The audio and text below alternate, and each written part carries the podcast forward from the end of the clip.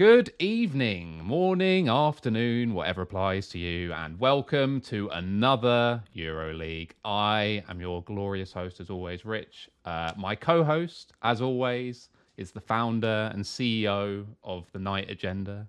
In other words, a truly cursed man. It's Kira. And we're also joined by a man who shall, from now on, in my books, be known as the originator of the Nice meme uh, which is obviously now being criminally misused by everyone. Mister Yasukeh. Um, and yeah, for all you guys watching, you are probably guilty of it as well. Don't don't think I haven't seen. It's not just Chi Two. I've seen so many people just stealing this meme and completely butchering it already. So go back, research its origins, like you would do with any sort of etymology of a word that you're not quite sure what it means.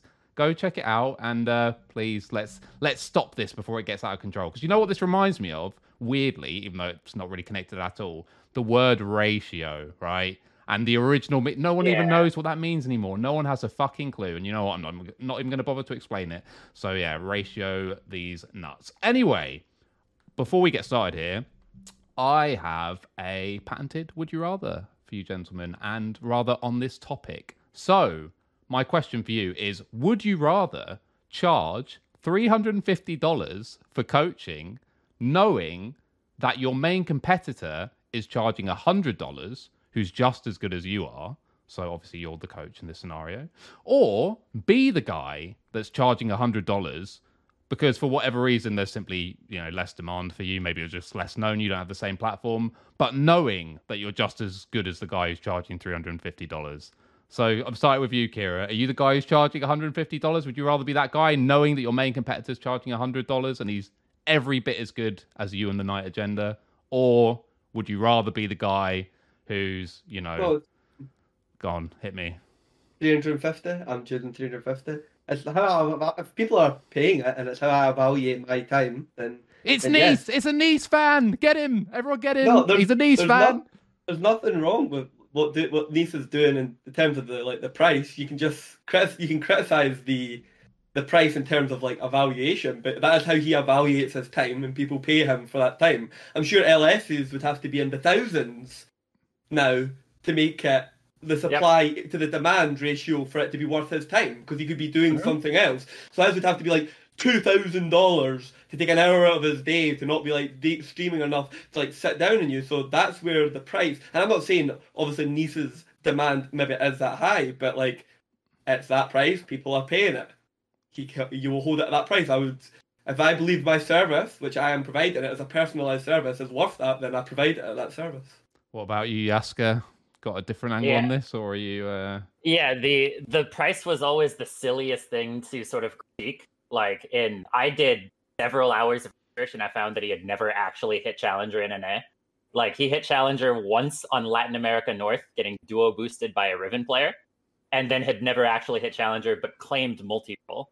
So like that would be a legitimate angle of critique is fake branding, like it's functionally fraud. Um, but like the price, like you should be totally justified in paying 350.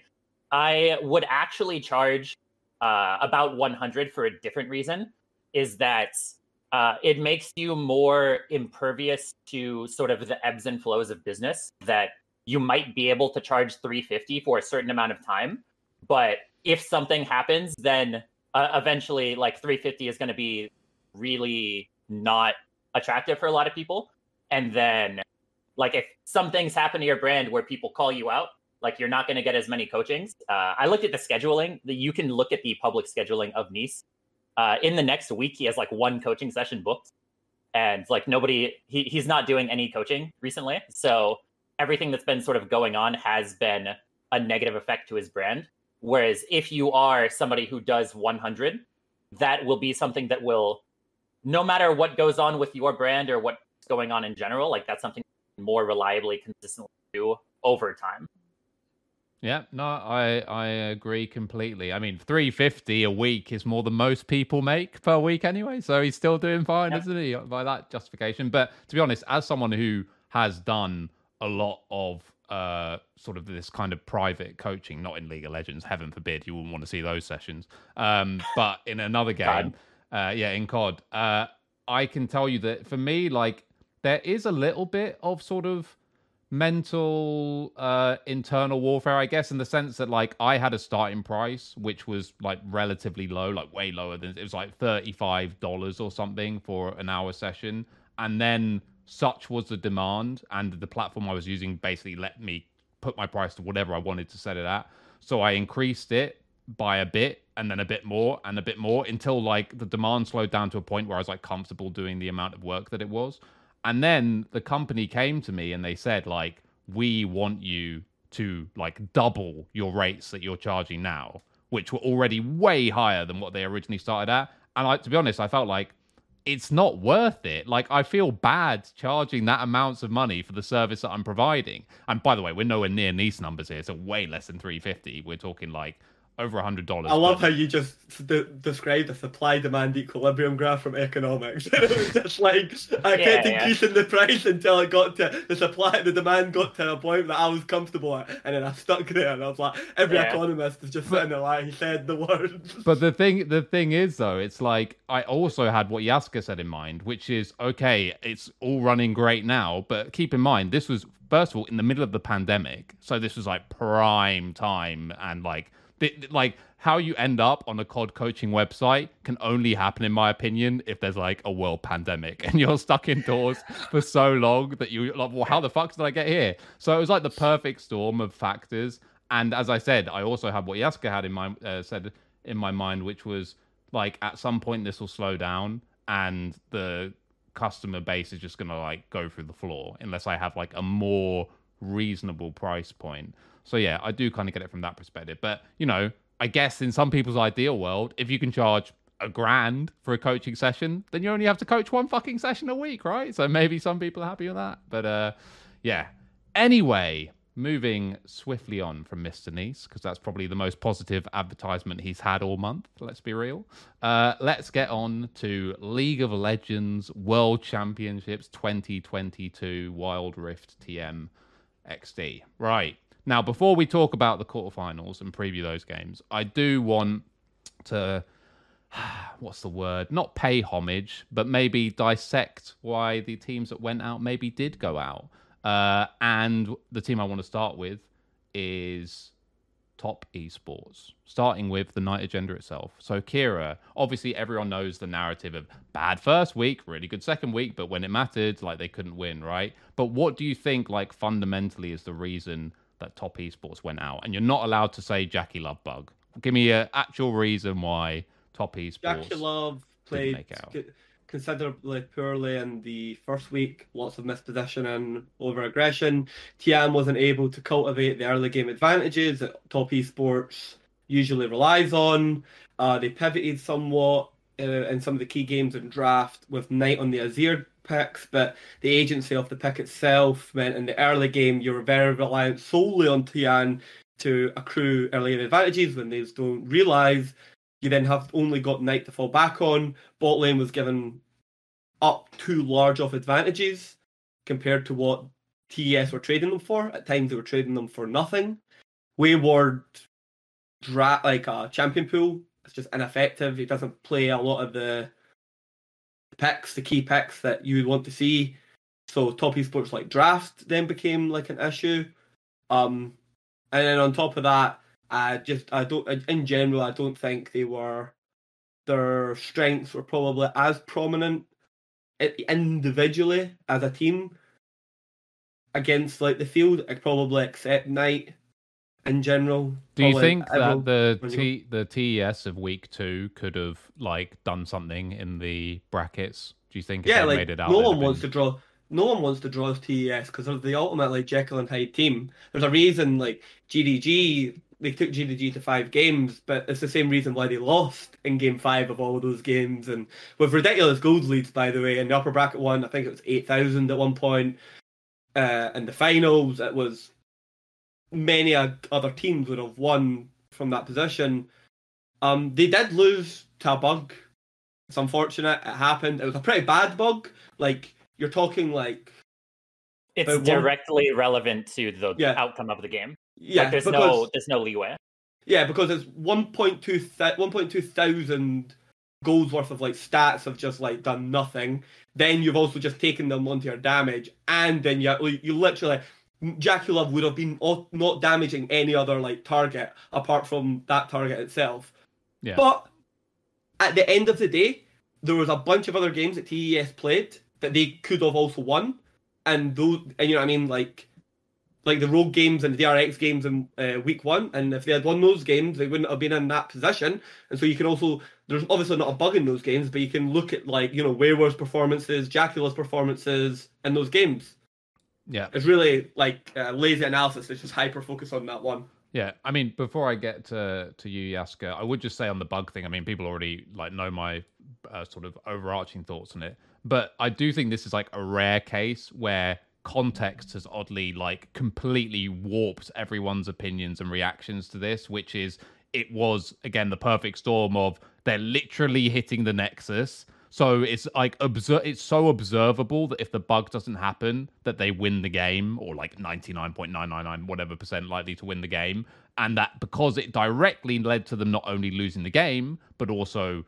dropping out of worlds, that this makes it somehow more egregious, and that Riot should have like publicly addressed it and all. Like, where the fuck was the same energy for the Darius bug, which less obviously, but also could have just lost G2 the game, right? Like there if he gets a reset on Darius ult, who knows? Like maybe G2 would have gone on to win that game, right? And maybe that would have snowballed into G2 making out of groups. So I understand why people are upset about bugs in general. They shouldn't happen and it sucks and the fact that it affects the direct outcome of something like this to such an extent is obviously really bad, but you have to be able to actually fully frame and be consistent with your points when it comes to this shit because the idea that like they should have replayed multiple matches or something and like you know moved fucking continents to make uh up for this bug to me is just absurd if you're not having the same energy for other bugs which have also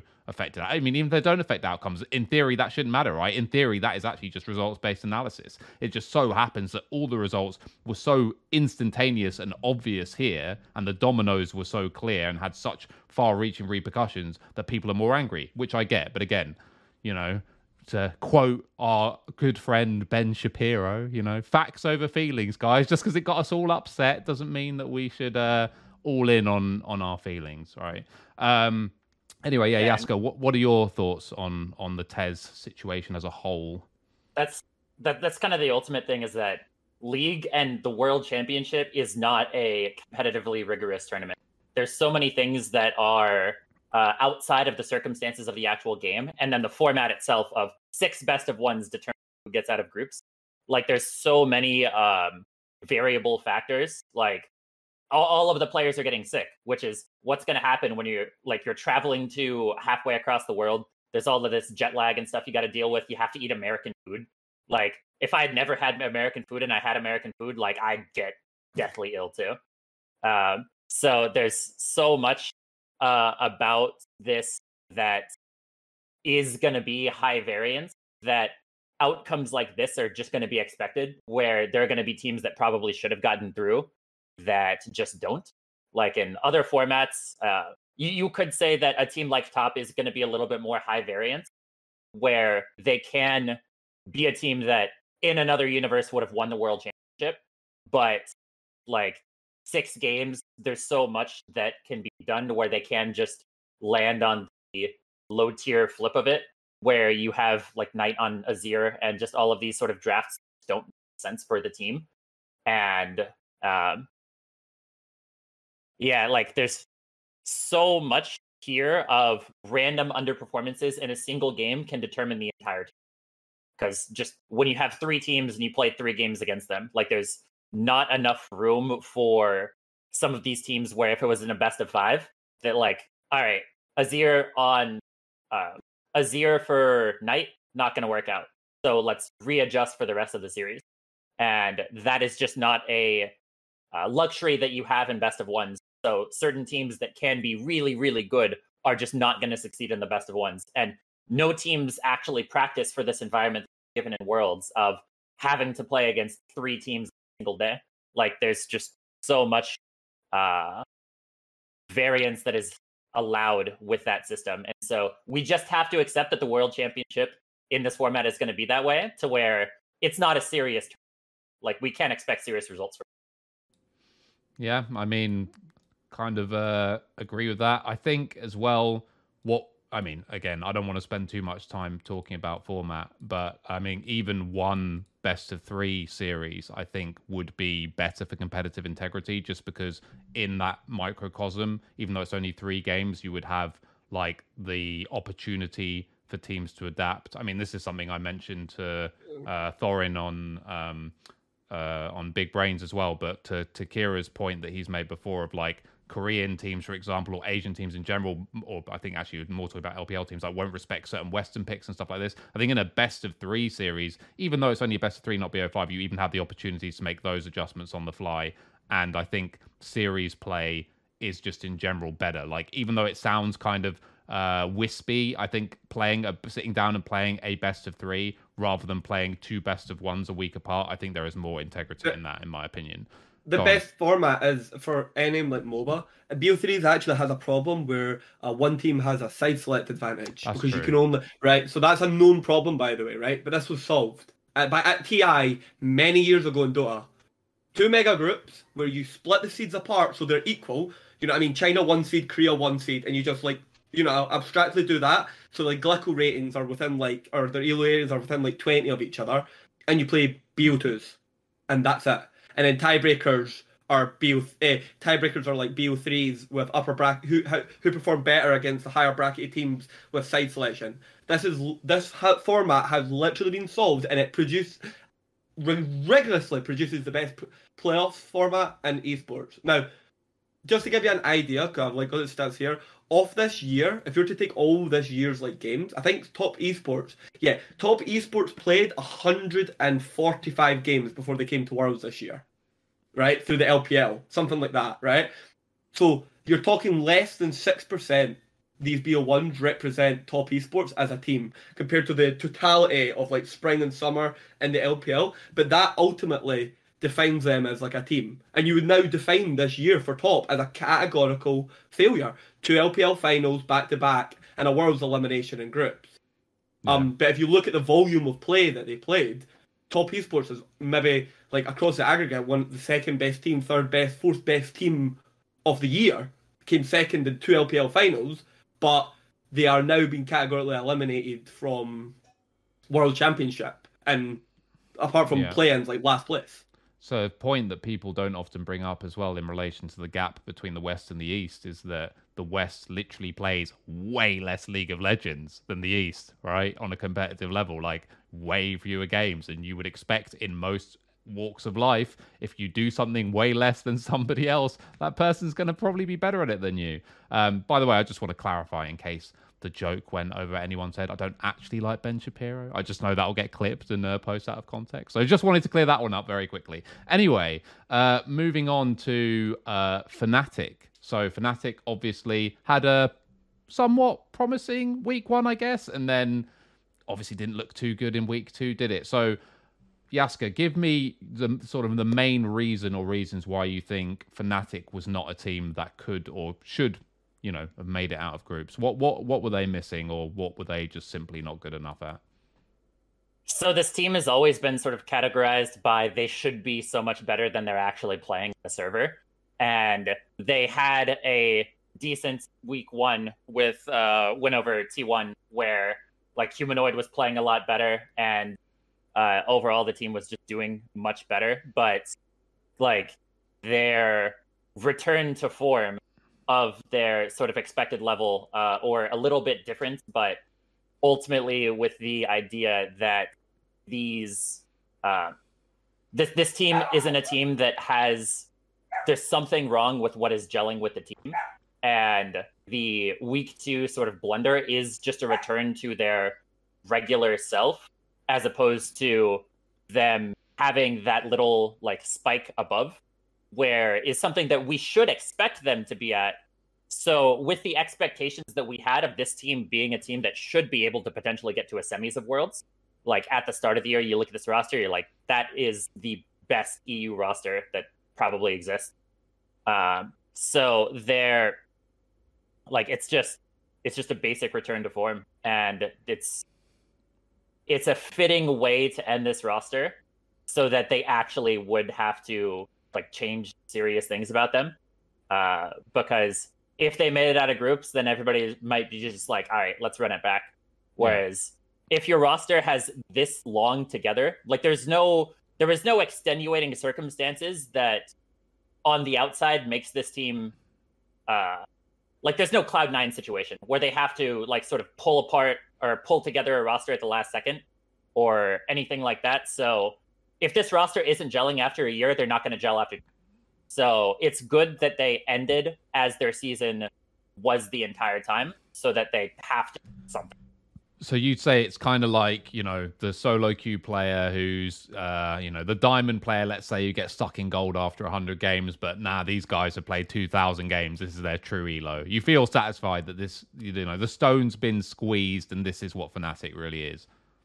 Yep, absolutely. Fair enough. What What about you, Kira? What What do you think is the main reason? Um, and yeah, obviously we can jump on Hylissang or whatever. Would Would you say that's like the main reason to support why Fnatic wasn't good? What What angle would you go with? Uh, it's not like single factor variable. Like Hylissang was just bad. He's been a bad player since spring playoffs. He's just bad, right? Okay, so he's like a pin that and just keep that as a consistent factor. He's always bad. He contributed massively to them losing against EDG. The that last team fight that they had was borderline one. If like some people just play like slightly better, um, just a bit of missed coordination, missed time, better team fight execution from EDG, but it was very very close. Um, going into like the next week, the meme just ban Azir against Humanoid kind of worked out. Where like Humanoid executed basically every single laning like strategy out like very very well. He like dominated almost every single person in lane.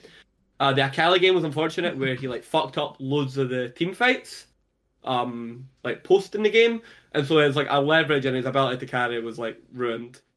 Razork had like one weird game out of the six where he just ran it down with Heli, but the other games he was like fine. So Wonder was Wonder all year.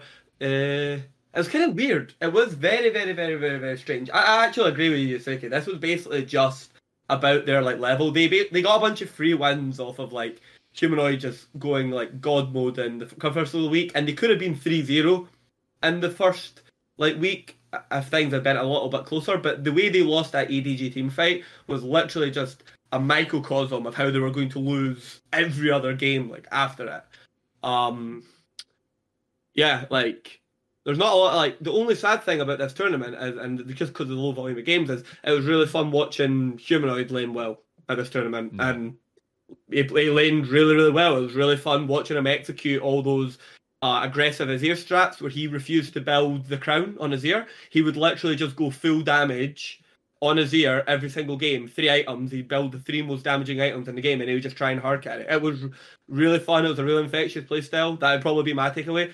Um, I feel sorry for like upset. Um, I feel like he was pretty good in the in the first week, and then in the second week he had a bit of a struggle, a bit of a wobble. But he has the worst player in his lane with him, who is categorically running it down. But some of the stuff in the second week like wasn't hilly. Like he was blowing his own summoner economy, wasn't executing as, as much damage. Like like some mechanical misplays and slip slip ups as well. But you know, I mean, in general, I wouldn't look at up like point a finger at upset and be like, you know, I mean, that was a categorical bot lane, eh, ADC like failure of the team. I think there was just loads of systemic problems with Fnatic yeah. that all just came to a head, and they were like basically just lucky to be in the position where they could have maybe reached up and got out of grips. Yeah, although I would just counter that last point slightly by saying you could argue that they were one bad level one away from having a very good chance of getting out of groups, right? If they hadn't done that contest at Red Buff. Who what, knows? the EDG game? Yeah, yeah. Yeah, yeah, but that's what that's what I'm saying. But the, the team fight, the very ending team fight as well, they were they could have won that as well. Yeah, yeah. Like the, the, that team fight was well and like was actually won. Like and from all like retrospect, they would have won that and just could have from that position like won the game. But that that was a microcosm of Fnatic. All those like decisions in that game and just watching it fall to pieces. Yeah. And hilarious fashion. Yeah, sorry, Yasukeh, you look like you're gonna say something. Oh yeah, so upset and humanoid stocks are probably pretty high right now, uh, just from how Humanoid ended the year. Like, um, if he never actually had a return to form of like pot- showing that he has potential to be really great as a player, like he would probably have a pretty bad time in the offseason relative to where it is now.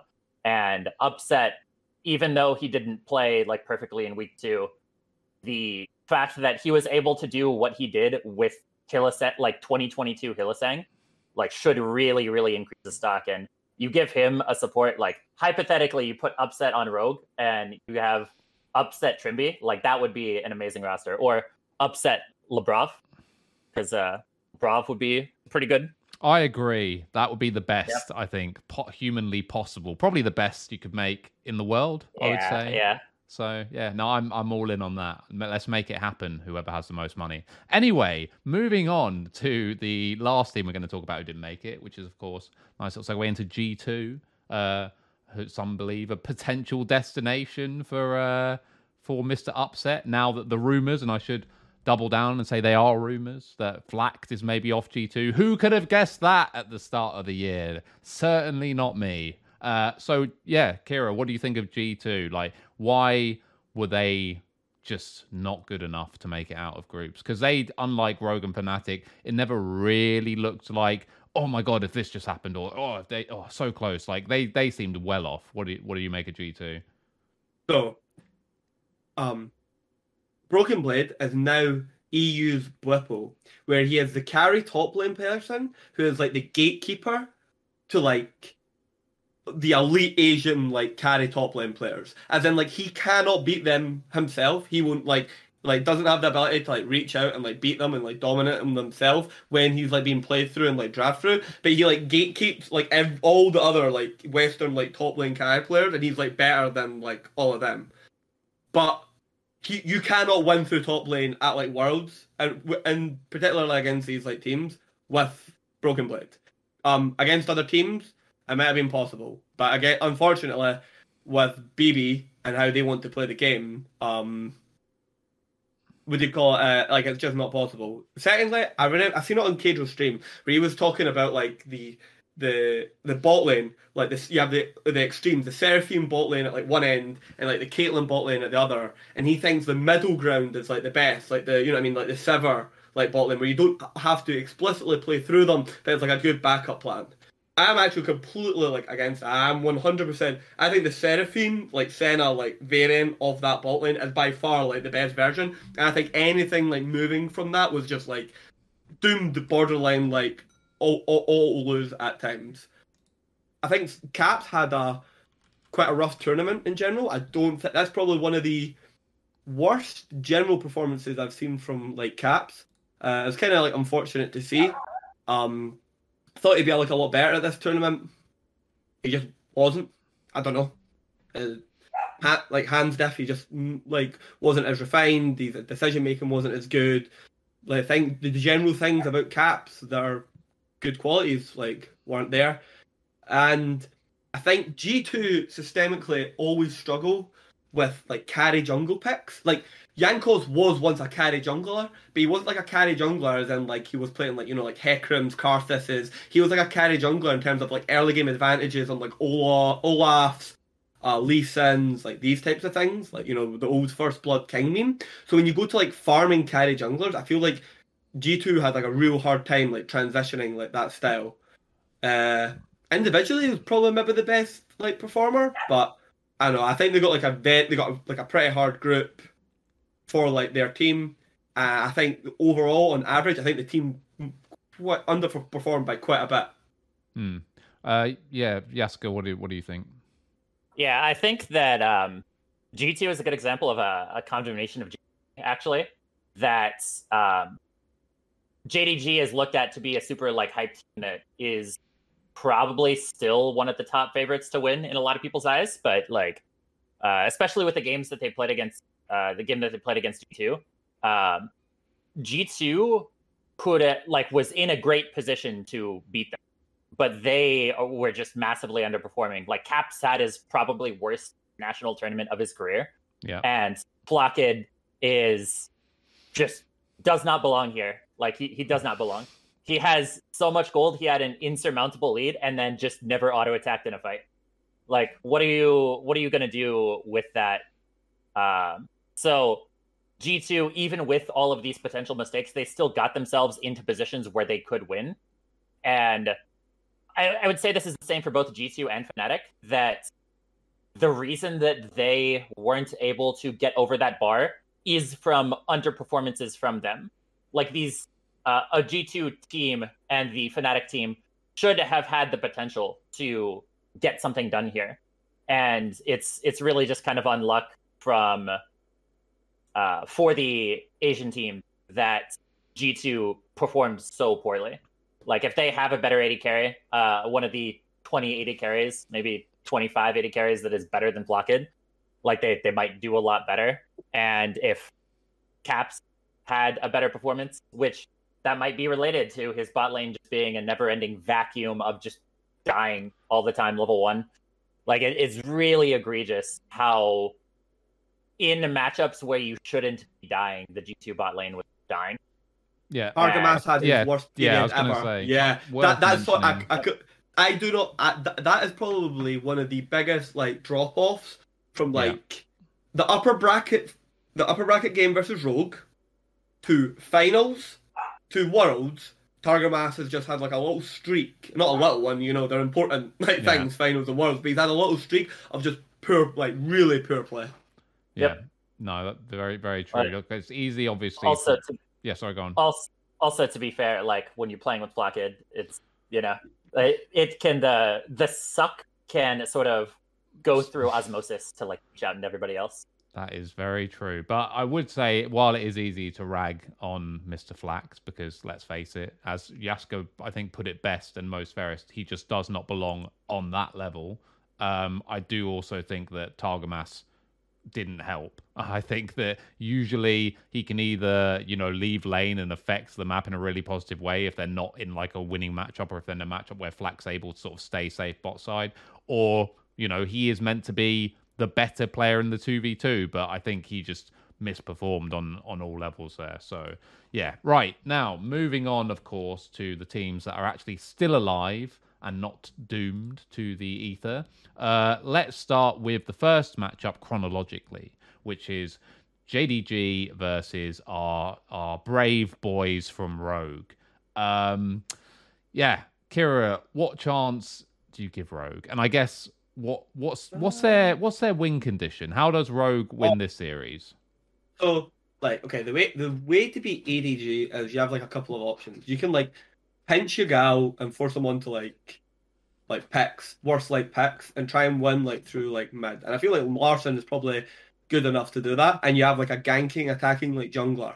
The problem is, is when you like do that style, and if you don't like win hard enough, the farm advantage that you- will accrue on JDG through like Kanavi you know what I mean? It gets like higher and higher and higher, and you can end up like being behind because you play for the early lead. But getting early leads against JDG is possible. TES quite consistently got early leads against JDG and then would lose the game through like poor team fight execution. JDG ultimate superpower as they are amazing at teamwork and playing again playing off of each other and playing for each other and covering for each other and like team fighting. They are I think by far the best at this in the world. That they are the how good they are as five people at team fighting. They might be one of the best team fighting teams ever. We're talking like nine like against top esports who are like not like jokes themselves in finals. They were winning like 9,000, 8,000 gold lead like deficit fights uh, by like uh, surrounding people, catching people out of position.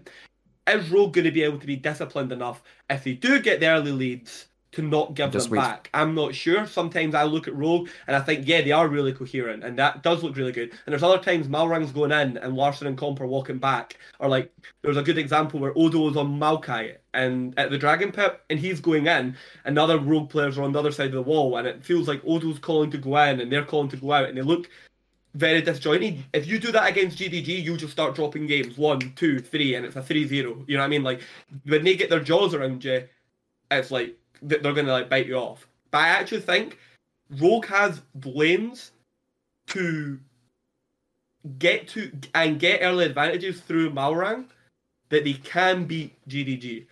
how often I think that would happen, I don't think it would happen enough to beat them. I, I think the series will be like close, like 3 1 Rogue, um, 3 2 Rogue, like maybe. But I could also see versions of the game where like JDG just blow them out. You know what I mean? They just like 3 0 them because Rogue just like make those mistakes. Can I, I? I've actually really not decided where I want to go on this. Obviously, I want Rogue to do well. They're one of my favorite like teams, and I, I'm hopeful that they like win. But if I was to like guess, I would probably still favour uh, JDG like a fair amount to slightly. It's also really like draft dependent with like those teams. Yeah. You know, what I mean, depends on like what people come in and how they evaluate stuff. If I start seeing three six nine on like loads of like Fioras and stuff, I'm I'm more inclined not to praise Rogue. You know. Yeah. What What do you think, Yasukeh? How How do you see? If I told you you wake up, you know, at the weekend and Rogues won, wh- why would they have won? What angles can you can you see for this to be a close series? So I actually think relative to the expectations of this being like the top team to beat at Worlds, I, I think that this is actually a really good matchup for Rogue. And even though they are the underdogs, I can totally see a world in which they win. Uh, with what Kira was saying about like the the way the team is kind of playing disjointed. The last time we saw them in a best of fives uh, in the finals was probably the most coordinated, like one of the top coordinated teams I've ever seen out of the West like every time that Malrang would go in, like and every other team would just let Malrang die, and they just all committed to, all right, we're gonna save Malrang, and like all commit on everything that he does. And I don't look at Rogue's week two as a true display of how they were playing because like they had already effectively made it out. And I don't think in a serious game where everything is on the line that they're gonna pick Nasus Yeah. in the worst spot for Nasus. Yeah. Like Nasus, Yeah. Nasus, Nasus support in general is basically Morgana support. That it's a useful pick as a single use. Like there's single situations in which it can be good, just like Morgana is. But otherwise, they're completely useless. champions. Like Morgana support is one of the worst things right now, unless it's very uh, in a good specific situation. Although I'd have said Morgana would have been better than Nasus in that particular situation, personally. Yeah, yeah, yeah. In that situation, yeah. Yeah. Um, so JDG, like if if Rogue got the lead that G2 did in their last game, like Rogue would po- probably win that. And everybody has been looking at 369 rolling nines all tournament. Like just because he's rolled nines all tournament doesn't mean that that is going to be a trend that continues. He's rolled them all year though, bro. He's been rolling a lot of nines. I've been waiting for those threes and sixes. They just, I, I'm wanting them to show up, bro. I'm like, where the Yeah, fuck yeah, are they? fair. They're in there somewhere. But it's like if anybody will be able to not completely run it down against 369 as a Western top laner, it would be Odoamne. And like Malrang just gives so much sort of like chaos of a, a style that uh the way that Malrang plays is a way that allows him and his team that play around him well to punch way above their weight. Uh, like I, I think there's so much potential there for them to win. It's not likely, but also I think that Larssen can actually have a really good matchup into Yagao and actually can just straight up outperform him. Um, like especially in terms of like draft, there's just so much more that Larssen can do. Um, and that's kind of been a critique that a lot of people have of Yagao is like champion pool. Um, and the kind of leads that their rookie bot lane was getting against like G2 as an example are leads that I Mm. don't expect to happen with Comp and Trymbi. And Trymbi also just has so many potential picks to pull out that uh, are things that are best suited for a best of five environment. Yeah. Because like they they they had a situation to where um like one thing is just showing that they're willing to play the Nasus support makes uh, JDG be really skeptical of playing Kalista. And then if you try to ban out the Nasus, like you are then in a situation to where you're giving free draft bans to kind of a throwaway pick. And there, there's so many angles in which Rogue can have this opportunity to win. And it, it, it's something that is very realistic to happen. Like uh, I saw like Team Liquid versus IG. I, I saw that and I was just blown away. I was surprised. Like there was no level in which I would think that would ever happen. Whereas this is something to where if I if I see that oh hey, Rogue just beat JDG. It's like okay, yeah, like that's not a super unlikely outcome.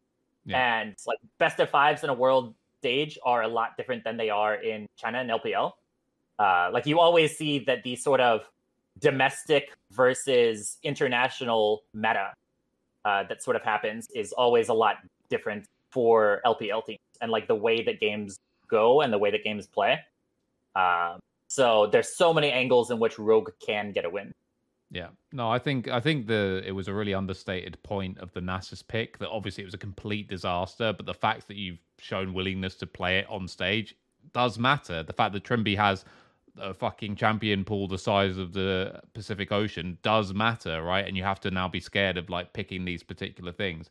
I also would add to to the point you guys made about um 369. Obviously, as you said, boy's been rolling nines all fucking day long, but the best Western player ever at losing lane gracefully, i.e., still being relevant no matter what happens in the lane, is Otto. The only series I can ever remember where it's like, oh my god, Otto's been put in the dust was 2016 semi-finals against Samsung White when it was so much about the Jace pick. Like if people don't remember, Jace was like so S plus plus plus plus plus tier, and CuVee got it. I think two out of the three games, maybe even all three games, and it was just like when there's a really OP pick in lane and it's ranged, have fun. Like you're just fucked. So yeah, yeah I think add that. some. Oh, sorry, Neil.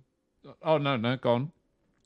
There's actually an interesting thing for Rogue here that they don't share a lot of champion pool with JDG, and so they are not self-banning to get JDG off of primary picks. Um, for example, like Trymbi and Missing don't really share champion pool. ADCs all play the same champions relatively, but like comp is like big enough where he doesn't have champion pool issues. He's like effective on the Caitlyn and stuff like that. It, ha- it still has to be like respect ban. He's good on the Kalista, you know what I mean? It's got the prior ban on that. Uh, Malrang and uh, Kanavi don't share a lot of like jungle champion pool. Um, like they obviously have some, but they're like at the stratospheres are like completely different. And then, uh, thingy Larssen's champion pool is a lot like bigger than Yagao's, and just in general, where like the picks he can go to. Yeah, he likes like certain comfort, but the comfort is like matchups he shares with like Yagal and they're like trade picks where like it's not like you're giving up like w- uh, one like pick and then Mal- uh, Larssen's so much worse than the other one. It'll be like you know I mean like Azir to like Viktor or like to Ori, which are like matchups that Larssen has played out like a thousand times. You know I mean? These are like some of his like most famous like matchup. Like they've got a heavy priority on like Sylas. How many times has Larssen played into like Sylas with all these different like control mages? And I don't think your Yagao Silas is as good as some of the Sylases in the world that Larssen has played against. And then the only concern I have, and it's as one is I'm actually kind of with LS that Fiora is like an SS like plus tier pick. Oh yeah, for sure. What you were talking about there with like Jace with Fiora, if teams know how to use Fiora, I genuinely think like you the re- way you lose the game are sometimes so ridiculous that like the uh, anything would have like lost their composition. Fiora is so unbelievably broken, and if Rogue are gonna have to ban it the full series against JDG because like Odo like hasn't shown priority to pay play it, and three six nine I I think now has yeah he has. Uh, that's really scary to me, and that's like the one thing you know because even though Odo has got the Maokai, its percentage true damage is health. You know what I mean? Can you sustain it? How often are you going to be able to just sit in a side lane and get it lane against it if Odo's like part of your primary engage package? Like there's a lot like uh, there's a lot to like be said there about how like that might affect Rogue playing the game. Yeah, I think uh, one uh, good point that Jensen uh, Go made was also that Rogue had been doing this thing where they're actually banning Aatrox on blue side as well, which is interesting. Yeah, I think they'll. I think they will have to ditch that as a thing in this series because it does so. Uh, start pushing the lane, first domino. rotation. Yeah, Yeah. it starts pushing the dominoes in in such a way where it just completely changes the dynamic of draft. So I'd be very surprised if they keep that up for this series. But yeah, we'll we'll see. Okay, moving on to T1 versus RNG. Um, I think it's fair to say that T1 is a team that again, it's fucking best of ones, isn't it? But if you were if you were going to like give a take, it would be T1 maybe looks slightly better than we thought, and RNG maybe looks a little bit worse than some people had hoped. Perhaps maybe that would be be the take. But depending on how strong you thought these two teams were before, maybe that now means they're even. Um, so uh, Yasukeh, I'll start with you. Like, do you feel there's an obvious favorite in this matchup? Uh, like, who who do you actually have winning this one? So if we look at the way the general meta has gone, like uh, look at Gen G, um, they were looking at the best team sort of coming in, but when there's a meta where carry jungles are potential, um, you are going to get into a situation where Peanut isn't really going to uh, be as good. And to sort of look at that with T1, they have uh, this is a meta where carry top laners and playing through top is so much more uh, valuable. And also, in the previous meta, everything was revolving around AD. Like your AD carry would be the hyper carry who would do everything. And uh, Guma Yushint is not somebody who can uh, deal with I've not heard uh, that one before, by the way. I've no, actually not heard that, that before. that, like that's that. not bad. That's, yeah, not pretty bad. good. Yeah.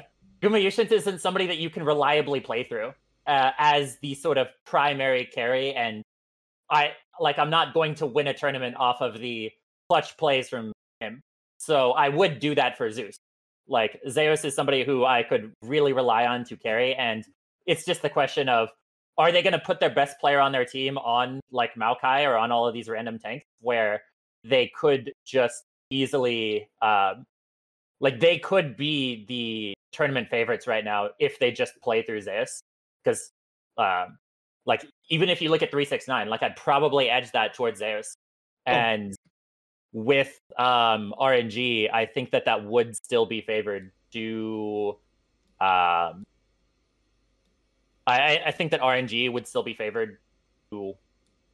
Um, I think that T1 would be favored in the RNG matchup, uh, strictly because of styles and the way that the meta has been shaping up. Like, I, I think Zeus is just going to trash all over Bin. Yeah, quick point of order on that, by the way, is that um, yeah, is that uh, yes. he has played Mr. Zeus has played six different champions top lane so far. He is the categorically best top lane player in the yeah. world. Three six nine. What he insane. does, yeah, what three six nine does for his team, you can argue as like a facilitator of like JDG's like style, as like you know what I mean. You may say he's like the best player because of he facilitates like the best player. But if you were to like pull them, you know what I mean, out of their teams, just like as players, three six uh, Zeus is the best top laner, and pro- arguably and probably has been like all year. Mm. He's yep. an unbelievably talented player. And he's playing also like to to your point, Yasukeh, as well. He hasn't actually yet played the Maokai. Yeah, he has played six unique champions. He's played Gangplank, Jace, Yone, Aatrox, Jax, and Fiora. So that is kind of a frightening prospect uh, for draft, I think. Looking yeah, at the that's, top lane. that's so much, and it's also just so much carry pick that like you really have to focus on shutting that down because it's not like with a uh, like if a G2 had a, a, good top laner with a carry that you could play through, you could easily just smash bot lane. Whereas I don't think the difference between the RNG and T1 bot lane is enough to where you can just straight up smash, especially when you're not trying to play through bot lane. So I, I think the meta has just rolled in a place where it's so much more favorable for T1 uh, that they like the level up that they had from summer to now is just kind of purely meta dependent and they just have everything that landed on heads for them which is great. Yeah what what do you think here how do you how do you read this matchup? So as one of my favorite players uh, Breathe has the unfortunate uh, condition of having to play against uh, Zeus. Um, basically Breathe would be better than any other top laner apart from this one. Uh, and RNG are going to send Breathe into the skill matchups, and he's probably not going to win them. He will probably not win any of them at all, actually. He's probably like 60 40 favoured in all of them. Unless he's got some hidden the pocket picks that you can like win on, or they just, you know, they stick him on GP duty and they, they hope to God that he hits crit barrels. Because Breathe is an very very is a very very very like strange like um player and it kind of comes all the way from like um his like we days where he like doesn't really care like how like narrow or like how narrow he like makes the team Or like it doesn't really matter sometimes how narrow he makes the team because like his narrowness is how RNG already want to play the game, and I'm not sure basically how RNG like win outside of they they just split push and one v one and play the map better than T1 and they like collapse into like pockets, vision pockets that T1 doesn't have and they like pick people off with like Ming engages. Or if RNG are going to attempt to like win through bottom and sending like Xiaohu to like bot lane and just roaming there all the time. In almost every scenario, I do not favour like RNG.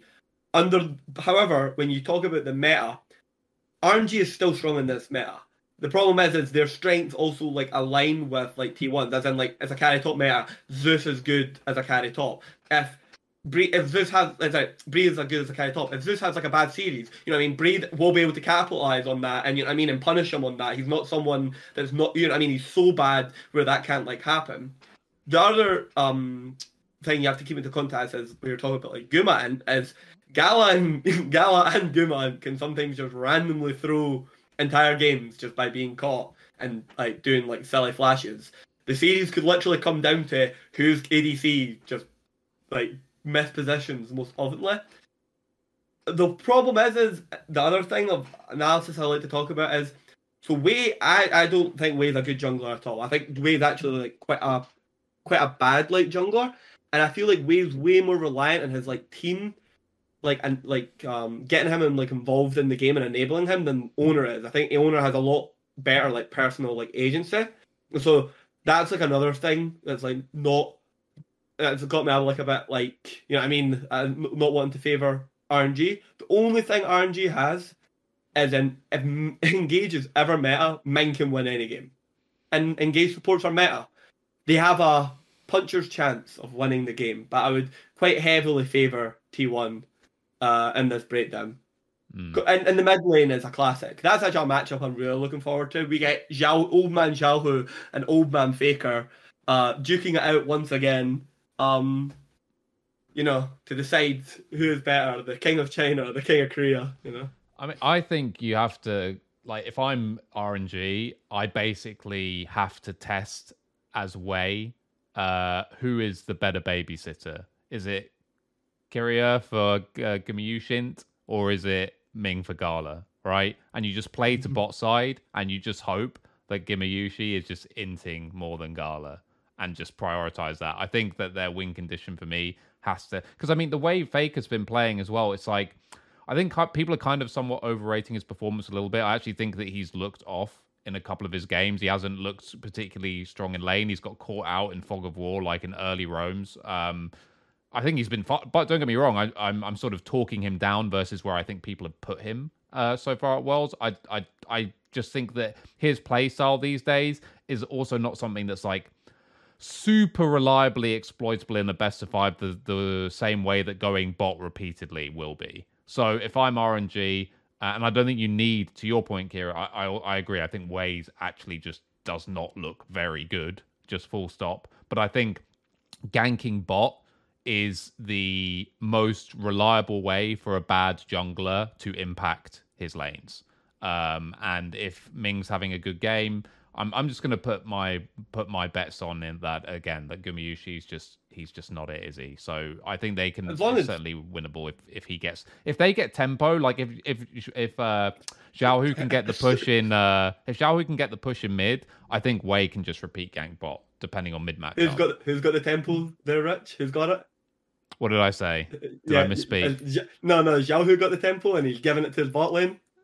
Yeah, Who's, yeah, he's, who's picking up Ming or is it Who's he, which one's he giving it to?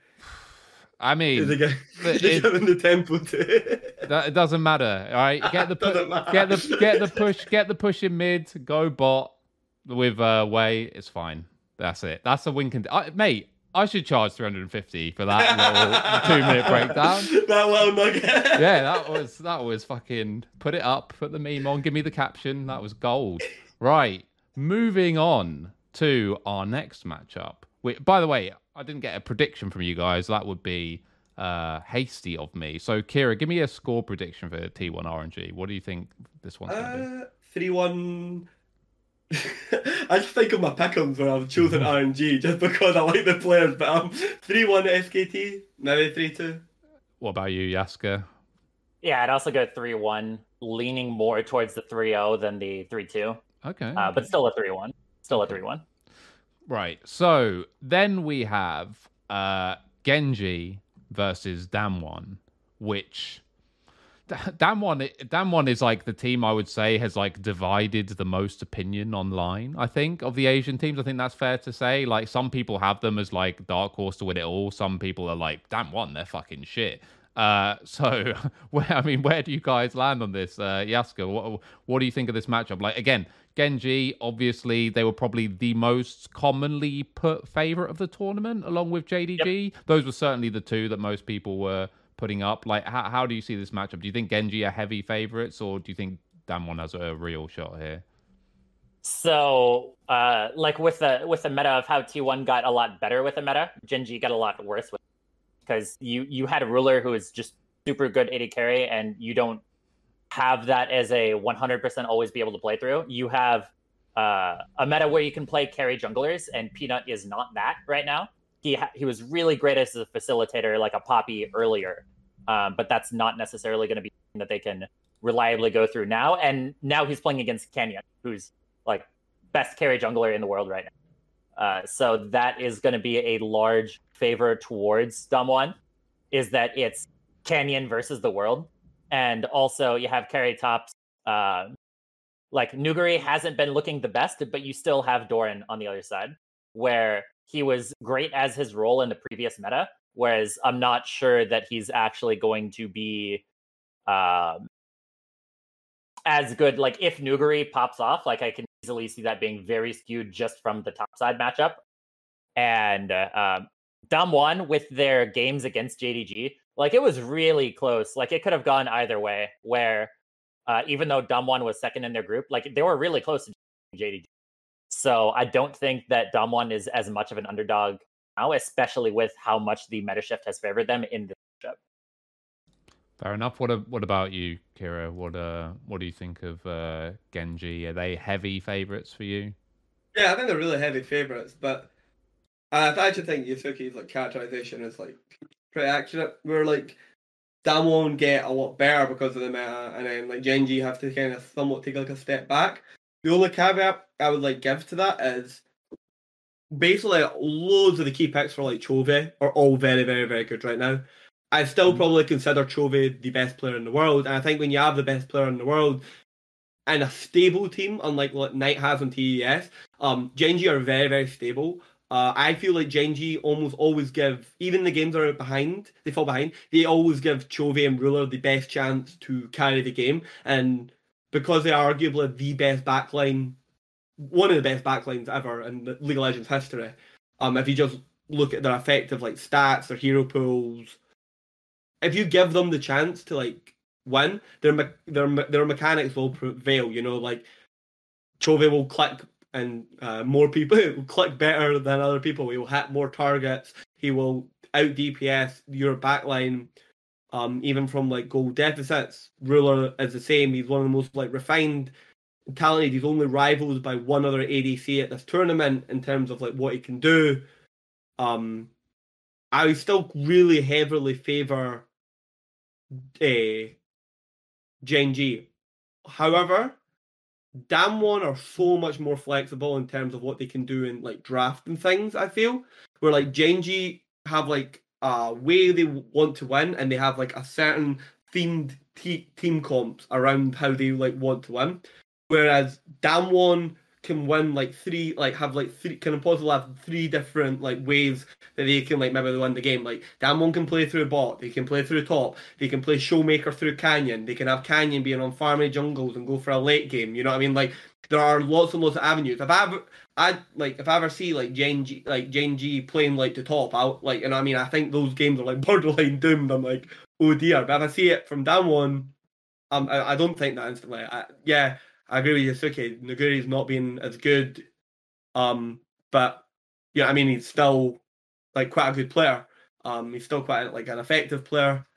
Uh, but I'm still fa- very much favouring Gen G. Let me Yep. put you on the spot, Kira. If you had it, if you were a GM, if you had a team starting tomorrow, right? I guess we have to say you're based in the Asian region. Are you starting with Chovy as your mid laner, or is it your boy Knight? Well, it's the Asian region, and I Yeah. choose If between you, you're building a team from scratch, are you building around Knight, your boy Knight, or do you think Chovy is? Uh, uh, probably Knight, but there's not a lot in it. It depends on what the other like players would like to be available. Uh, I would say like in general, probably Knight fits more uh, styles, but you re- you really are picking hairs. Um, yeah. Fair enough. So yeah, for me, what's interesting about this matchup is I actually think the top side is pretty close. I think if this game was decided in theory by top side, that actually Damwon has a great chance. The problem is bot side is there's a bit of a diffy there. Let's let's be real. And uh, I don't know how over five games you reconcile that gap between uh, Deokdam and uh, Kellin and and the Gen G bot lane. Like I, I just don't. I just don't see it because for people who have short memories, like Showmaker, I think, and, and keep in mind, Showmaker and Chovy, you know, these guys have played against each other, laned against each other countless times. I think Showmaker usually comes out of it pretty well. I think that is a wash in terms of the laning. Um, I think arguably Showmaker's actually a better laner than Chovy. Um, I know people wouldn't. Yeah, I know people wouldn't. Ooh, agree not that. not I sure, think- not sure about that. I think I think it's kind of like I'm going to make a slightly odd comparison. Okay, I think it's kind of like, and this only applies to specific champions. I think Showmaker is more of a Humanoid, and I think Chovy is Oh. more of a Larssen. Okay, yeah. yeah, and yeah, I, okay. I, I, when in doubt or when it's like sufficiently close, I usually go for the guy who is slightly more efficient of the aggressive style than slightly more efficient at the controlling style. So that's the distinction I'm making. I'm not saying Showmaker's a better player. I don't think he's a better player right now, but I do think still think he's a very good player, and I think he lanes perfectly fine into Chovy, and I think that matchup as a laning matchup is a wash. I think Oner is looking. Uh, sorry, uh, Oner. I think uh, Canyon, sorry, is looking really fucking good, especially as Yasukeh said on on the carry picks.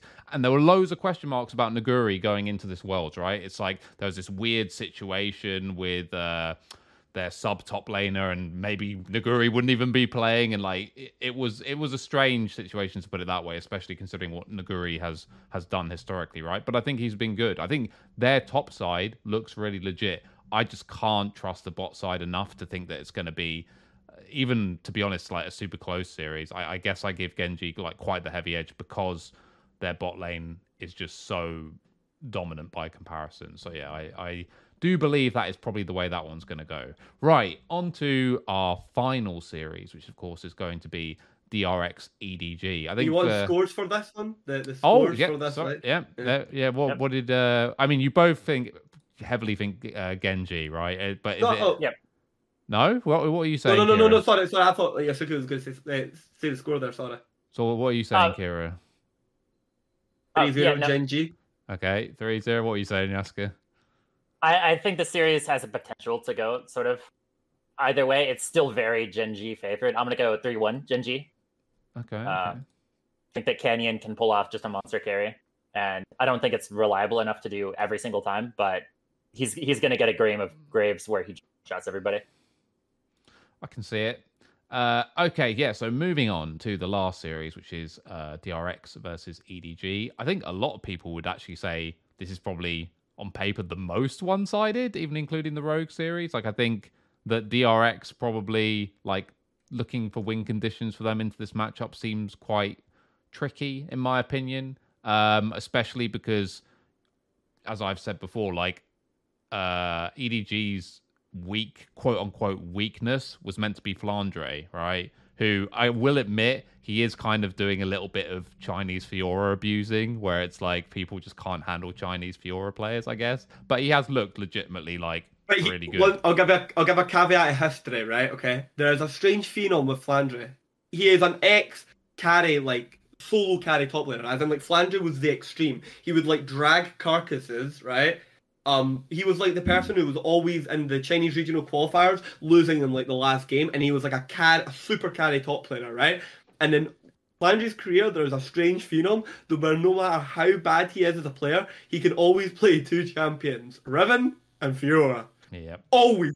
Even when he's the worst handless player ever, he somehow is able to just always retain that superpower. So it's a good time to be Flandre. Yeah. It's a good Nah. time. and he look he looks good. So let's face it, he looks good. Uh, GG. I mean, again, there were some question marks. Uh, Not so say. good. Not so, not quite, Not uh, so good. not quite so good. But the rest of the map looks pretty damn nice for EDG, doesn't it? Scout is always just rock solid. Viper is arguably the best player in the world, and Meiko is still Meiko. So.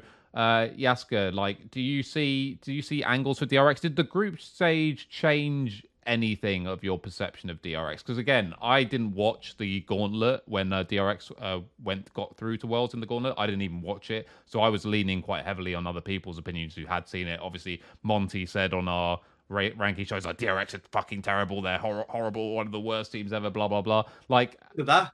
Have uh, have have you like has your opinion changed at all after groups? What do you think of DRX? Can they win this?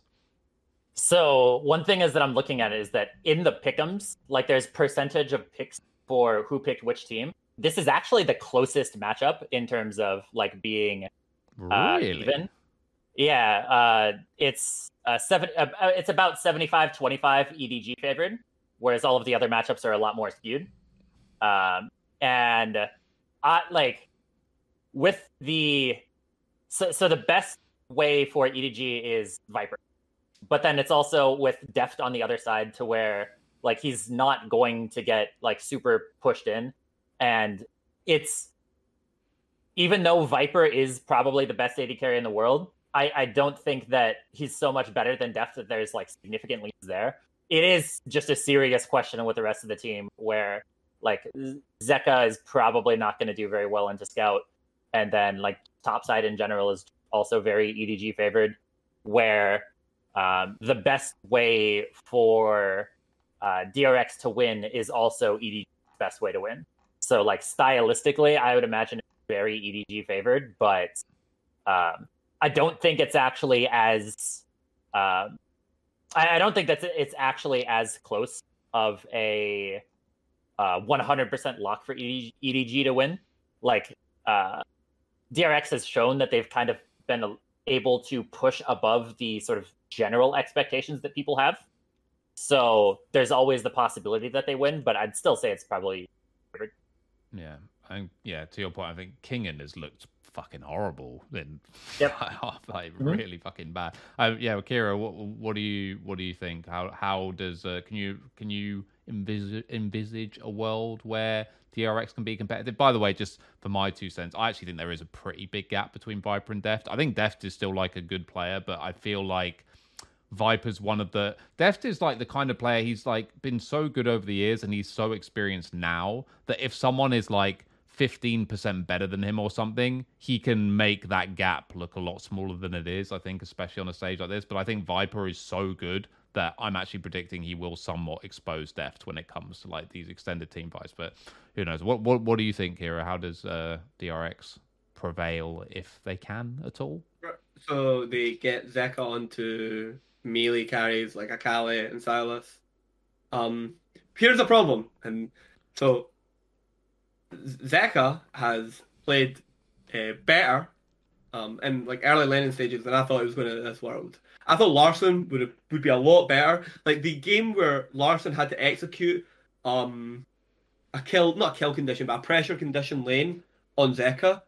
Uh, Zeka was still on Sylas, and Larssen didn't play it very well. He actually played the match out very, very, well, very, very poorly. I didn't think he would have played it out that poorly. Zeka didn't actually do anything, by the way, like mind blowing, like innovation. Larssen just made really, really poor decisions.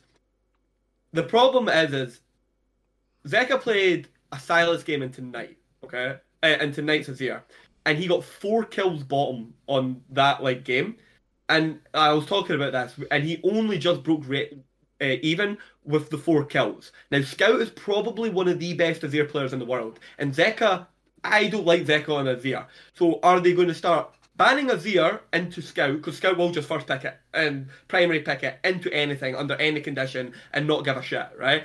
Or, and then they also ban the Sylas, and then you're playing Azir into Akali, or they're going to then pick the Sylas into the Azir, then you're melee Azir into do you see that problem? Like, there's a lot of things here. Are you going to pick the Azir away and then he then just plays like the Viktor or the Ori? There's like so Scout has as much room to move about in this draft as like Larssen does for me with Yagao, who's shown the same amount of priority, a very similar amount of priority for the uh, Sylas. Just talking about the bot lane, because I thought it was quite an interesting thing.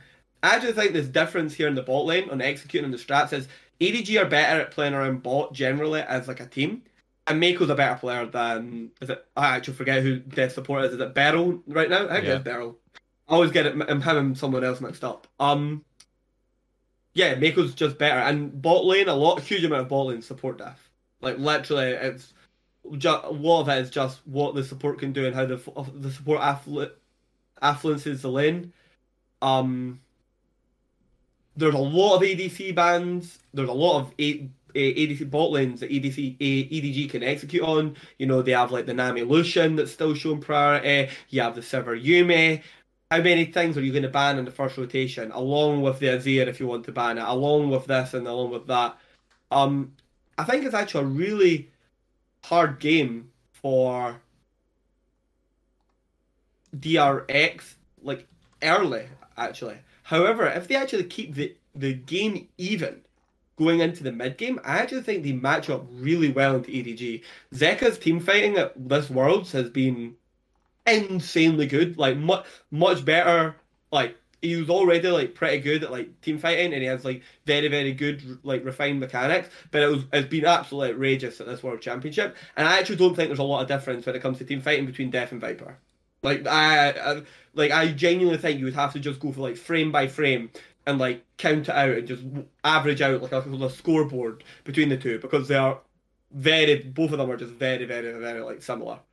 Um, and in terms of that regard, I would actually bet that like there would not be like a massive like difference in terms of like backline like threat between the two. Um, I don't know. Me personally, I've not. I don't feel like I've seen that from Deft as much this uh like summer onwards. Like I don't think I like if you compare some of the fights that that Viper's pulled off in like this, let's just call it like disadvantage situations, right? Like maybe the team's down in gold or whatever. If you were to replay all those fights that he's played from the backline versus Deft, I don't feel like Deft has would play those scenarios that he's played as well as he plays them, and I don't feel like he's been in as many where I've been impressed about how he's played those fights. I I do think there's a noticeable difference to me about how they're playing the fights. I think he's still good. Like I would never be like, oh, he made a mistake here. It's, to me, it's not even about playing cleanly or making mistakes. Well, for give me an Viper's example. The oh well, okay. So the fight against was it G two where Vipers uh, playing the back line around River. That was G two, right? Was it G- Fnatic? No, well, who's against Fnatic. Fnatic. Yeah, yeah, Fnatic, against sorry. Fnatic. Yeah, like the when and I think this is epitomized like 2022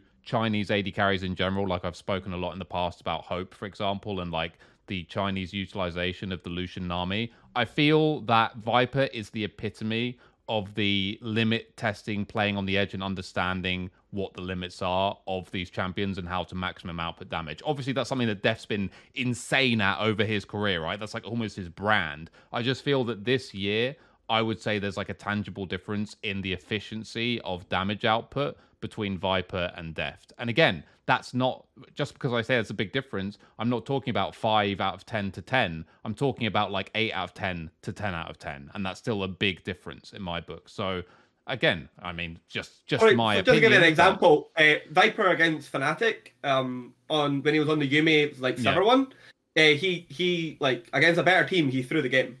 Just Fnatic didn't like take the chance. He got uh, stunned by uh, Poppy he cleanses it like perfectly, frame perfect. But what he, he's not seeing is if Ornn flashes over the wall, he's dead. I mean, just because Wunder doesn't flash and doesn't flash the wall, because Flandre's literally going the opposite direction on Gragas. So there's nothing that can stop it. He has no abilities, no spell shield. It's all gone. He has literally, and that's when Upset flashes forward and dies.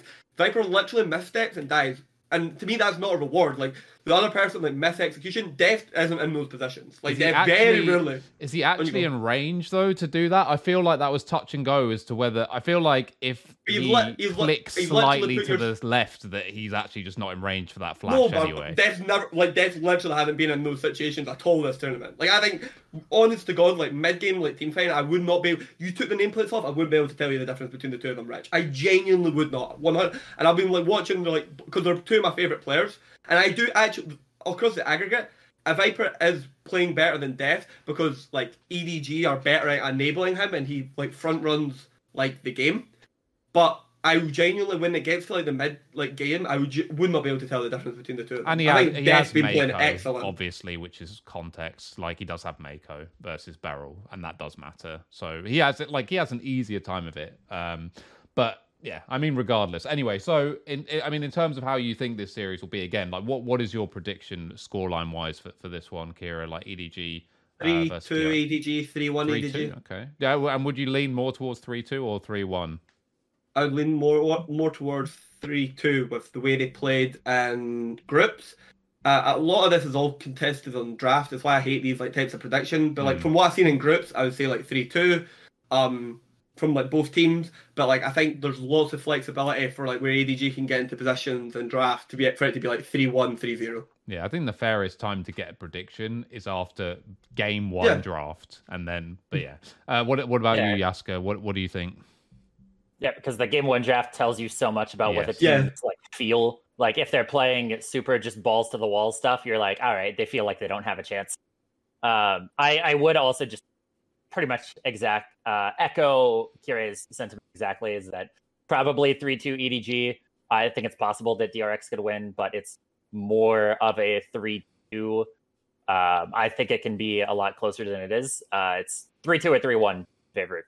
See, I'm going to go 3 0 EDG. I think DRX have no chance at all. Um, and I also think that, again, even though, you know, the Kira's very mean, aggressive, anti Zeka agenda is in full, full flow, I think this is actually love the series. one of my Uh, favorite but- but- player. I'm uh, now famous yeah. for like disliking one of my favorite players because I said he, an aspect of his game is very poor. How dare you? How How, dare you? how, dare- how dare How I? fucking dare you? Anyway, It's I I actually Always those think things. I think Zeka is going to get exposed in this matchup, uh, particularly in the lane. I think I think Scout's actually going to do him. What I also think is interesting, by the way, is how Azir has kind of become like the sort of defining mid lane pick of this this tournament. Um, I know it was like always going to be in the meta or whatever, but I think it is interesting like how important that pick has become. Um, It's obviously, reach gives you. Like, look Yeah. at why Fnatic beat um, a much better team in SKT because when you concentrate a huge amount of gold on Azir, it's one of the only p- picks that will allow you five, six thousand gold to like reach out and out damage the enemy team if you manage to get this like two, three soldiers in like one area hitting multiple targets. It gives you just so much over damage and with its kit, and obviously you've got the shuffle to completely change yeah. fights. I mean, it's one of those champions where it's like, no matter what, it could so- some somewhat be considered to be pickable just because of the kit. Like Yeah. it's it's yeah insane. Um, right. So the final thing I'm going to ask you guys before we depart here is based on what you guys have seen in groups. Again, not perfect sample sizes for judging these things, but you know a lot of this is instinctive anyway. Who are now your favorites to win it all? And by the way, let's forget about the bracket for a minute because obviously EDG, I personally think EDG and Gen G are the best two teams in the tournament now. That's my personal opinion, but they're on the same side of the bracket, right? So they're going to play each other before the finals. But with that aside, like who do you think are the the best teams or who do you think is the best team, Yasukeh? Like who who do you think has shown the highest level of play or who would you have as the favorites for the tournament now? Uh, I think that it's very possible that it, it could be could be T1, like just just with how much the meta favors them and how they have the best top laner uh, in a place where you can do that so heavily that everything is kind of clicking for them. That it's it's very possible that it's them. Um, otherwise, I would still go. Uh, I, I think that Gen G is better than EDG, even though that that can be really close. So it's either T1 or Gen G, uh, but I'd probably be towards T1. All I'm going to say to that is I really hope what we don't have is LCK versus LCK in the final because there is nothing worse than Western born Korean fanboys. That is just, oh, no, it's like anime. Oh, yeah, It's- for I sure. It's so bad. It's so bad. I can't. I can't. Uh, LB, L, LPL versus LPL was fine because LPL view LPL viewers are generally chads, so I can. That's fine. But LCK is like no, the beta resistance just reaching full re. No, I can't do it. What about you, Kira? Who's the who's the best team in the tournament? Uh, like going forward because of the meta, probably JDG. They're like doesn't matter where you go, their bot lane can execute. They carry bot lane styles, farming junglers. They have Kanavi. They have the best or second best top laner at the tournament, who's shown that he's willing to play Fiora, the best pick. Their mid laners are biggest weakness, but there's a lot of free laning mids right now. I think JDG on average, but there's like a rock paper like scissors dynamic where like EDG potentially could like EDG and Gen G potentially could be like the best teams like at the tournament, but they might lose uh, quite frequently to T1 just because top lane's so good and they have Zeus, if you know what I mean. But then like the teams that have got weak bottom lanes, like might end up just randomly losing to the teams that are good at like playing around bot lane. Um, Is there anything with JDG that worries you in terms of like what they showed? And this sounds weird to ask because they won LPL, but like the frailties that they showed Yeah, their during early LPL game- playoffs, the, the like early does early game concern you? advantages. Yeah, their early, the, what their their early game advantages that they're willing to give up and the holes that they put, put them in aren't sustainable if their team fighting gets like slightly worse. You know, like and you know relying on team fighting is one of the most like consistently inconsistent things in like League of Legends because a much worse team than you can like pop off. Um, you know, blow off certain summoner spell, summoner spells, catch three people with a stun, um, and you can just start losing games to like teams much, much like worse than you are. You know what I mean? That's the thing. Is, but this is the thing that JDG's been relying on all year. It hasn't betrayed them yet. They, when I was watching them execute on it in play, uh, groups, they're managing to execute on it. You know, um, uh, they're weak. Their mid laners like a highlighted weakness, but Yagao's only like weak in the sense of like when you compare him to like the like the elite peerage. You know what I mean? Like in his like class bracket, like Yagao was like very competent. He's amazing on a lot of the picks that you can like choose right now. Like a lot, I think I think a lot of people are going to be surprised because you've seen it from Larssen. Is if Yagao just randomly starts playing LeBlanc, um, people will get a big fright. Or Zoe, he's like arguably the best Zoe and LeBlanc player like in the world, like one of the best in the world. Like he's very, very, very good on these picks. He's very, very good on like a Zia. There's like a lot of space. I think there's it's just the early game advantages with uh, JDG that scare me. So you're you're I- picking JDG? Yeah, go on, Yasukeh. And I, I think that like if there's any team that can uh, take those early leads, or if, if there's a team that's likely to take those early leads and then not like just get out team fought at like a 10k deficit, I would say that would probably be T1. Um, Yeah. Like that that that is something that is very scary because, like you said, uh, relying on team fighting is a very like it's a very unreliable thing to do. So is that would is T one of the two teams that you mentioned? Then Yasukeh would T one be your pick to win it? all? Prob, uh, probably, yeah. Because like I, I, I think that they're actually likely to make it in the finals. I, I think that they're favored over JDG, um, and yeah, I think they, I think they are probably most likely to win it all. In in my view, with how things are going, A fourth world title for Faker. But what I would say is this one. that would be it, it would be so bad from a Yeah. narrative angle because Yeah. like faker fanboys are just like this would be like they're gonna ride that high forever. you know what it'd be like. This would be Brady's last Super Bowl with the Patriots when they beat the Rams like 13-10 or whatever, and Oh, everyone's don't like, remind- "Faker's stop- back, Faker's Stop back, reminding me. Stop reminding me. Faker's back," and it's like, eh, is he though? No, I, the, what I don't actually want it to happen. an interesting thing about like it's actually just a like quick caveat because it's an interesting like talk. Faker is one of the players that I've actually seen where um he like suffers from his own greatness like more almost like more than any player like I've seen where like people actually want to pull Faker like down like more and more and more and more and like are like hyper like critical off him because they compare him to like as like older years. And like as because the fanboy says like the go every other weekend and he's like the best still the best player in the world. But like I actually do not think there's any aspect of Faker's game that you can say is like like bad.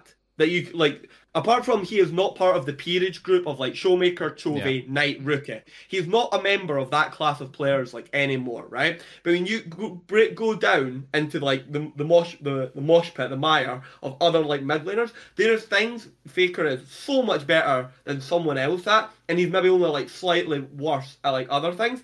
And it's also like the identity of like t1 as like a team that like faker is has become like the ultimate like facilitating like role player of like T1 where he now I now no longer see the faker that like demands the game to be like played through him and he demands like certain picks and pick priority where he is like quite happy to allow and facilitate like a team level game rather than like a solo like carry game. Yeah, I mean, uh, Faker, though, I mean, to, to sum it up best, I think the reason why, as you say, like, yeah, loads of people are critical of Faker, but I would balance it out by saying there are still so many deluded fanboys yeah. who are like Faker is the yeah. best, whatever. But it's because Faker is in the worst possible position for that because he is an A. He is a previous A plus, uh, sorry, S plus plus plus player who is now an A tier player. So yeah, he's good enough that people can like, and the casters are guilty of this by the by the way as well, where he'll play an Akali or a Sylas or whatever, and he'll have a pop off game, and they'll be like, "Oh my god, Faker! Oh my god, he's so good!" Blah, blah, blah. So he's good enough that you can delude yourself into putting him back into the S tier where he doesn't belong, but he's also not doing that every game or even anything like that every game to the point where the haters can be like, ah, he's a CT player now. He's just living off his reputation, right? Like he can always go either way, narrative like narrative wise, because he's in that. I can actually give like a really. Yeah. Oh, you, you want to say something, Jessica? If you look at like his uh, skill tree on like in like a, a video game level of like how much he has in each stats, his lowest stat is possibly uh, higher than the lower stats of some of the like top four mid laners. Yeah, uh, like he's just so reliable across the board that he doesn't have those super big high levels, but he's so reliable that in a team with uh, some of the other like great players in the world, like Zeus, that he can totally be a player on a winning. But he's not going to be the reason that you ever win a world championship. Yeah, every stat is either a seven or an eight out of ten. Like he's just super solid. Yeah, go on, Kira. There's an interesting thing where like because I obviously like watch a lot of his like games. Where like it was maybe I think it was this game. Watch uh uh, Faker versus Humanoid, where like Humanoid Faker's attempted to like last it under the turret. Now you can say this isn't like a big deal, but then the same people will then quote CSD stats as like a big deal, right? His last hitting of the minions underneath the turret is like insane. It's frightening, right? And then I watch like pe- players that people like think of as like great, like uh Knight's a really good example. And there's times I watch like Knight last hitting under turret, and I actually get like pure fear, or like Caps. Like Caps yeah, is like a famous Caps one. Is a great one. I, yeah, where I actually get like it's horrifying like watching them like use like abilities in like the wrong order to like miss CS under the turret, and I'm just like, yeah, that like like like blows up, but like Faker uh, Faker only went down against humanoids like something like 15 CS, and you know like that's a lot, right?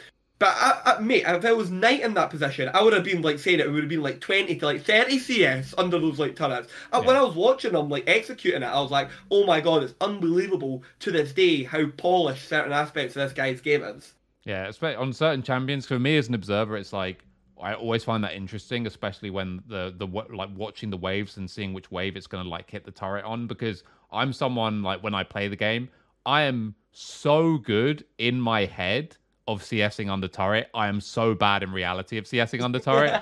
so like when I watch pro play do it, I'm like, yes, do this now, this ability, and it all makes sense, and it all just like paints this perfect picture. And when players get it wrong, it really triggers me because I'm like, what are you doing? You know what to do. You knew, and, but I couldn't do it. Like I wouldn't have a fucking chance in the heat of the moment. Yeah, but. Yeah Yeah, I, I love that. I think that's a great barometer as well for just like pure because that's obviously like CS on Ultimate Hard Mode, right? But uh, anyway, it's a yeah. lot. It's a lot easier when there's a cannon crashing because like Well, you yeah. get that time Yeah, of yeah. like six turret shots before you actually have to last hit a minion to like prepare The, everything. the cannon shot, the cannon like approaching the tower is the meme of Zach Galifianakis in The Hangover. Like I have, that's like the time I'm given to calculate everything in my head, and then I'll still fuck it up. Yeah, But yeah. uh, anyway, we will leave it there, guys. So Mr. Yasukeh has Faker winning worlds again. So lap that up. I don't get- want to. yeah, but I'm- I, I, I I don't want to. And I, as I've said uh, on other shows as well, the other bad thing you've got the two prongs evils of like if T1 win, or the three prongs. One is just Korean fan base in general. Two is Faker fan base, and then three, obviously, that we've only had to put up with. Although he'd have you believe it was for a decade, only really the last two years, is Joe Marsh winning an international tournament. And until that happens, we can still hold that over that cunt's head. So let's here's hoping that never happens. But anyway, thanks for watching, guys, and see you next time.